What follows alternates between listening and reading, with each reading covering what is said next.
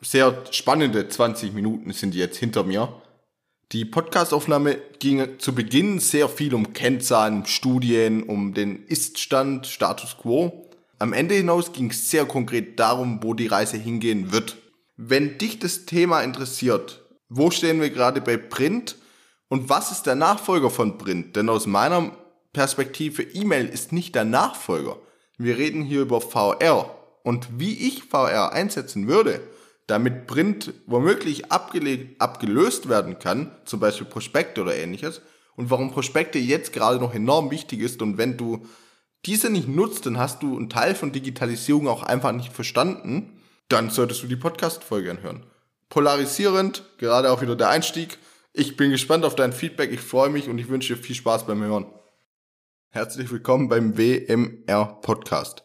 Heute geht es um das abgefahrene Thema Print. Jetzt sind wir hier in einem Digitalisierungspodcast und reden über Print. Grundsätzlich erstmal spannend und ich denke, am Ende der Podcast-Folge wirst du ziemlich genau verstehen, warum ich dieses Thema aufgreife. Anlass zu diesem Thema ist ein Artikel von T3N. Dort wird kommuniziert, Print kommt zurück. Warum E-Commerce-Versender immer öfters auf Kataloge setzen. Und jetzt werden wir vielleicht ein bisschen lächeln, so als ja, Digitalisierung vorantreiben, Katalog wie Oldschool. Und ich habe mir wirklich mal die Mühe gege gegeben, einige Kennzahlen rauszusuchen. Nicht nur Erfahrungen von meiner Seite im Marketingbereich, sondern auch wirklich Statistiken und äh, Analysen, die uns ein bisschen tiefer in die Thematik blicken lassen können. T3N schreibt zum Beispiel, dass Galaxus jetzt extra auf Print setzt 25.000 Exemplare gedruckt hat und an seine Stammkunden versendet hat. Jetzt denkt man erstmal, ah, okay, interessant, es hat 100 Seiten und was kommt dabei raus?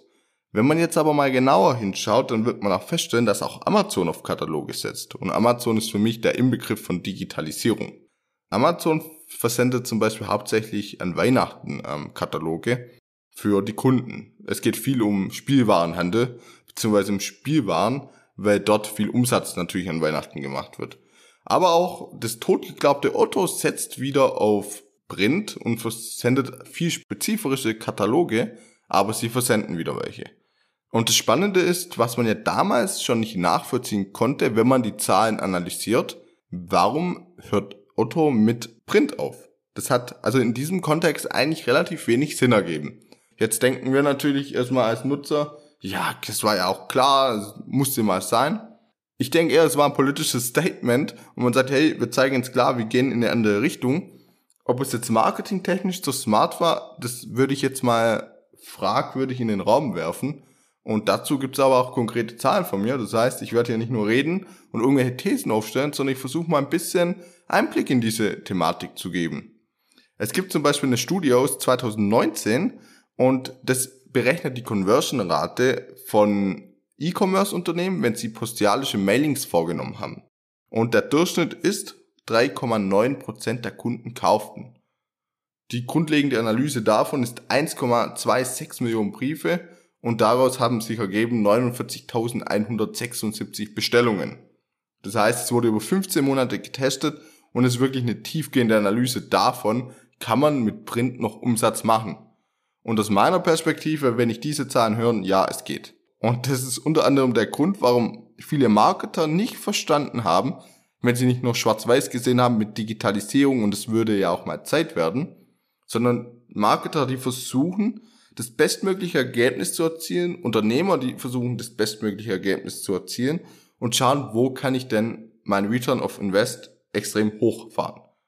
Und wir haben hier auch konkrete Z Kennzahlen. Man kennt es ja zum Beispiel aus dem Lebensmittelbereich, dass dort äh, Prospekte versendet werden.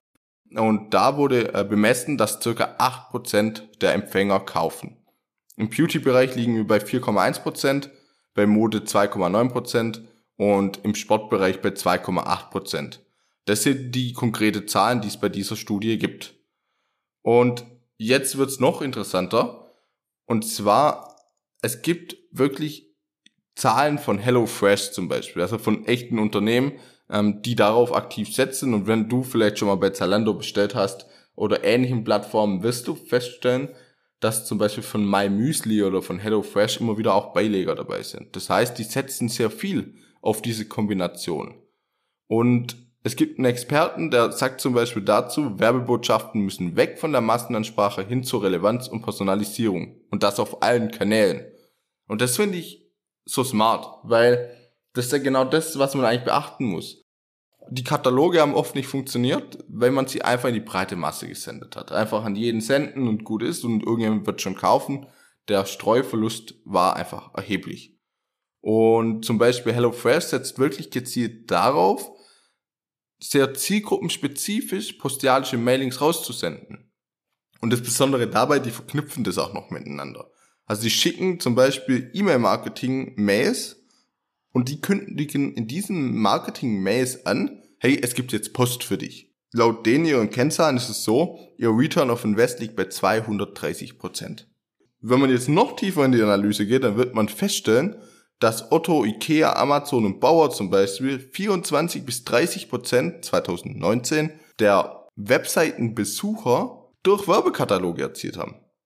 Und die werden auch ziemlich genau ihre Conversion-Rate natürlich kennen. Und wenn wir jetzt mal bei 3% ausgehen, und die haben ja echt einiges an Besucher, dann wird da nicht wenig Umsatz gekommen sein. Und darum, angesichts dieser Zahlen war nie verständlich, warum zum Beispiel Otto den Katalog abgeschafft hat. Also, entweder es war ein Statement von denen zu sagen, wir sind jetzt digital, oder da hat irgendwie jemand gepennt. Und jetzt bei einem Konzern wie Otto denke ich nicht unbedingt, dass da jemand gepennt hat.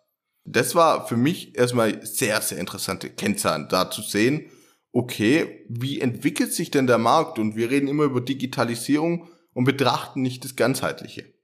Und ich habe euch jetzt erstmal so ein bisschen zur Einleitung auch noch Kennzahlen mitgebracht, wie der Produktionsvolumen von äh, Printmedien. Und das geht wirklich seit 2011 konstant zurück.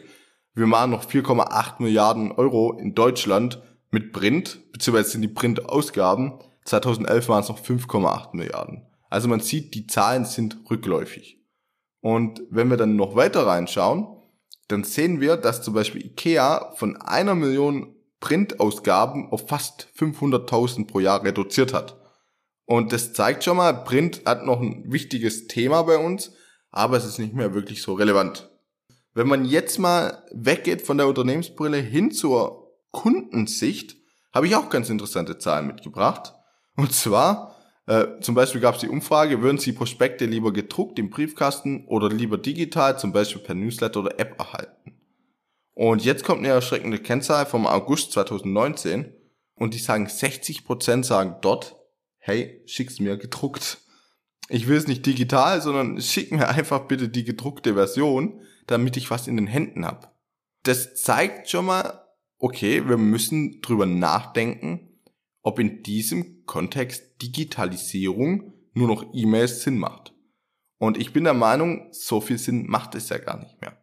Wenn wir nur schwarz-weiß denken und sagen, ja, die Digitalisierung ist alles und das ist unsere Zukunft und wir vernachlässigen bestehende Kanäle, wo einfach funktionieren und von den Kunden angenommen werden, dann schießen wir uns ein Eigentor.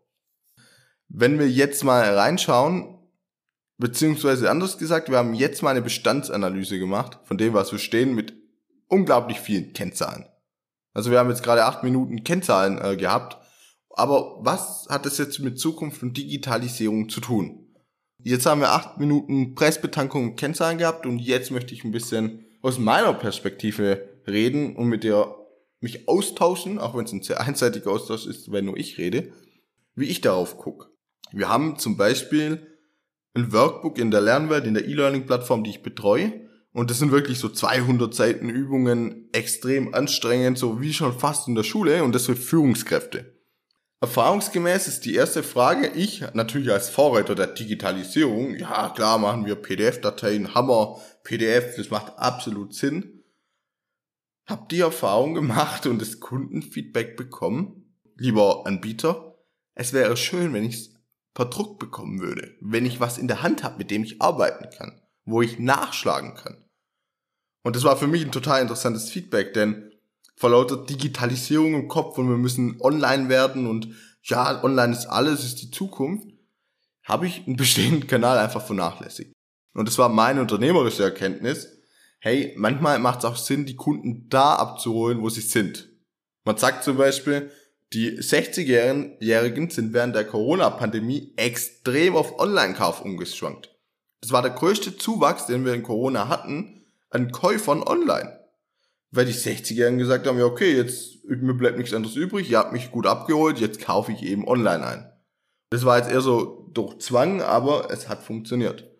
Und hätten wir jetzt zum Beispiel, und das ist meine Meinung, direkt hier Hologramme gehabt oder ähnliches, dann hätten wir die Generation auch einfach nicht mehr abgeholt. Also die hätten gesagt, ja, was will ich denn mit dem Scheiß? Ähm, ja, kaufe ich nicht, warte ich bis Corona vorbei ist. Und das Schöne ist, dieser Übergang war sehr, sehr simpel für alle. Und deswegen würde ich schauen oder schaue ich jetzt in Zukunft durch diese Erkenntnis genauer, wo die Kunden stehen und wo ich sie langfristig hinbegleiten möchte. Also die stehen gerade bei Print, dann kann ich nicht mit Hologramm um die Ecke kommen, das ist das neue Printkatalog. Das macht relativ wenig Sinn. Trotzdem müssen wir natürlich, wenn wir an die Digitalisierung denken und jetzt auch wieder die Konsumentenbrille aufnehmen möchten und sagen, hey, was erwartet mich denn als Firma, aber auch als Konsument in der Zukunft, dann würde ich Folgendes sagen. Und das ist jetzt nur eine steile These, die ich mal in den Raum werf und sage, 2025 werden wir das schon genauer betrachten können. Und zwar meiner Meinung nach werden wir 2025 Kataloge per VR-Brille ansehen. Das bedeutet, ich kann zum Beispiel in, einen, in eine virtuelle Welt, wo eben der Anbieter seine Produkte aufgelistet hat, beziehungsweise zeigt in einem Showroom und ich kann die Produkte angucken. Und ich habe so ein ähnliches Projekt ähm, bei uns begleitet in der alten Firma. Da war unser Ziel, wir wollten es schaffen, da muss ich jetzt gerade innerlich ein bisschen schmunzeln, äh, weil wir völlig die falsche Zielgruppe hatten. Also ich weiß nicht genau, was uns da geritten hat. also vielleicht kurz zur Firma, wir hatten Schuhe, ähm, bequeme Schuhe, da sind wir, also Zielgruppe wirklich 50 plus, eher Richtung 60. Und das schon Online-Shopping war natürlich schon eine ganz eigene Welt. Und unsere Idee war, wir schaffen es, dass die Leute mit dem Handy oder einer VR-Brille in einen eigenen Showroom kommen, wo alle Schuhe ausgestellt sind und ich kann dann einfach dahin gehen. Also ich kann mit meiner Brille direkt in den Laden alles anschauen und gut ist. Christian Stummeier, Professor Dr. Christian Stummeier würde jetzt schon sagen, ja, Kunden wollen nicht warten und deswegen ist es smart. Es ist aber nicht smart, das 50 bis 60-Jährigen anzubieten, da krasse Investitionen zu machen. Schuhe, die müssen eingescannt werden. Ähm, wirklich schweineteuer, dieses Zeug. Damit man sie per VR-Brille angucken kann und alles. Smartere Wege in dem Moment. Ähm, aber das ist meine Meinung. Das war schon vor Jahren die Meinung von dem Team auch damals.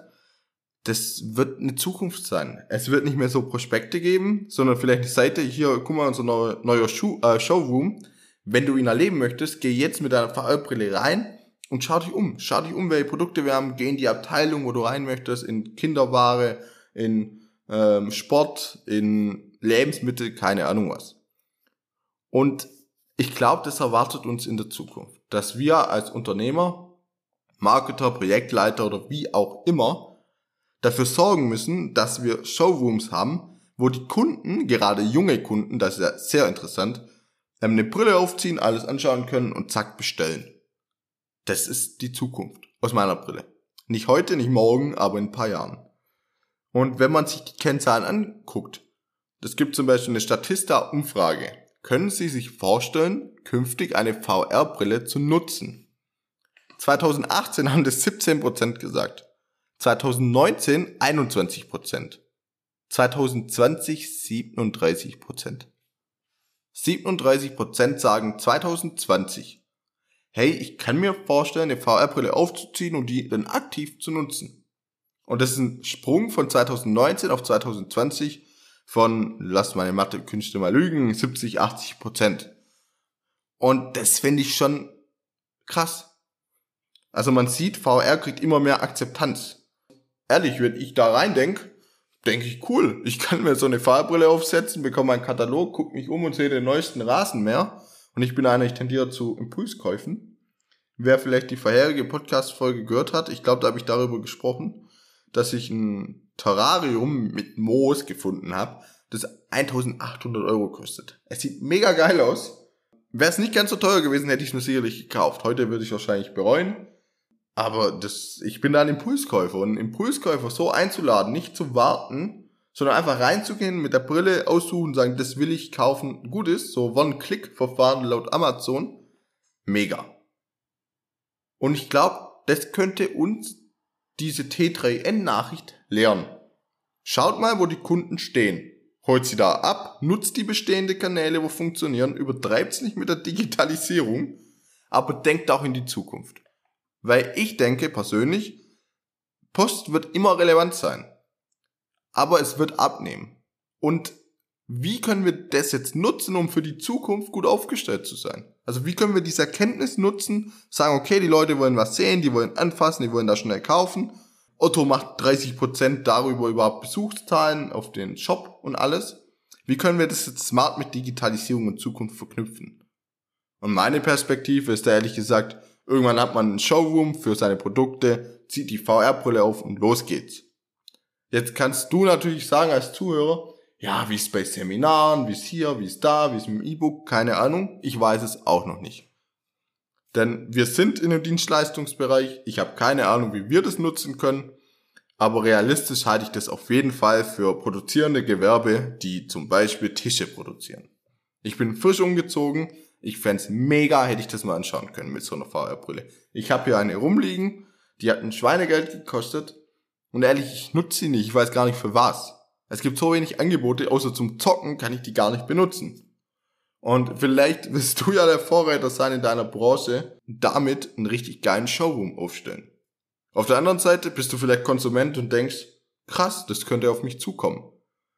Also beschäftige dich mal als Unternehmer, aber auch als Konsument mit Thema VR. Also das ist ein Thema, das wird auf uns zukommen, lass es 2025 werden aber es wird total spannend und total nützlich für alle. Das war's von meiner Seite aus mit dieser Podcast-Folge. Meine Key Learnings habe ich gerade nochmal so grob zusammengefasst. Ich hoffe, die haben auch dir verschiedene Perspektiven und Kennzahlen gebracht, so damit du weißt, wo stehen wir denn gerade in Deutschland äh, oder in der Dachregion, wo könnte die Reise hingehen und wie gucke ich vielleicht auf dieses Thema und eben, ich habe schon ein Projekt mitgewirkt, wo wir ordentlich verbockt haben, wo ein hohes Investment war, weil wir die Zielgruppe nicht genau da abgeholt haben, wo sie waren, weil das Projekt an sich nicht unbedingt sinnvoll gestaltet war und aus meiner Sicht auch noch eine Menge Kompetenz gefällt hat, um das umzusetzen. Aber ich bin froh, dass ich es begleiten durfte und ich bin froh, dass ich es miterlebt habe, was es bedeutet. Und dadurch habe ich einen sehr klaren Blick, wie geil das werden könnte. Und mit diesen Worten möchte ich dich einfach verabschieden wenn diese Podcast-Folge dir geholfen hat, bewerte sie gerne auf iTunes oder den sonstigen Kanälen. Teile sie vielleicht mit deinen Freunden, mit deinen Arbeitskollegen, wenn du da mal reindenken möchtest in dieses Thema. Oder teile es auch mit deinen Freunden kurz per WhatsApp, wenn du sagst, hey, total interessant, was da auf uns zukommen könnte. Ich freue mich über jedes Feedback, ich freue mich über jedes Teilen und bis dahin wünsche ich einen angenehmen Wochenstart und wir hören uns nächsten Montag. Bis dahin,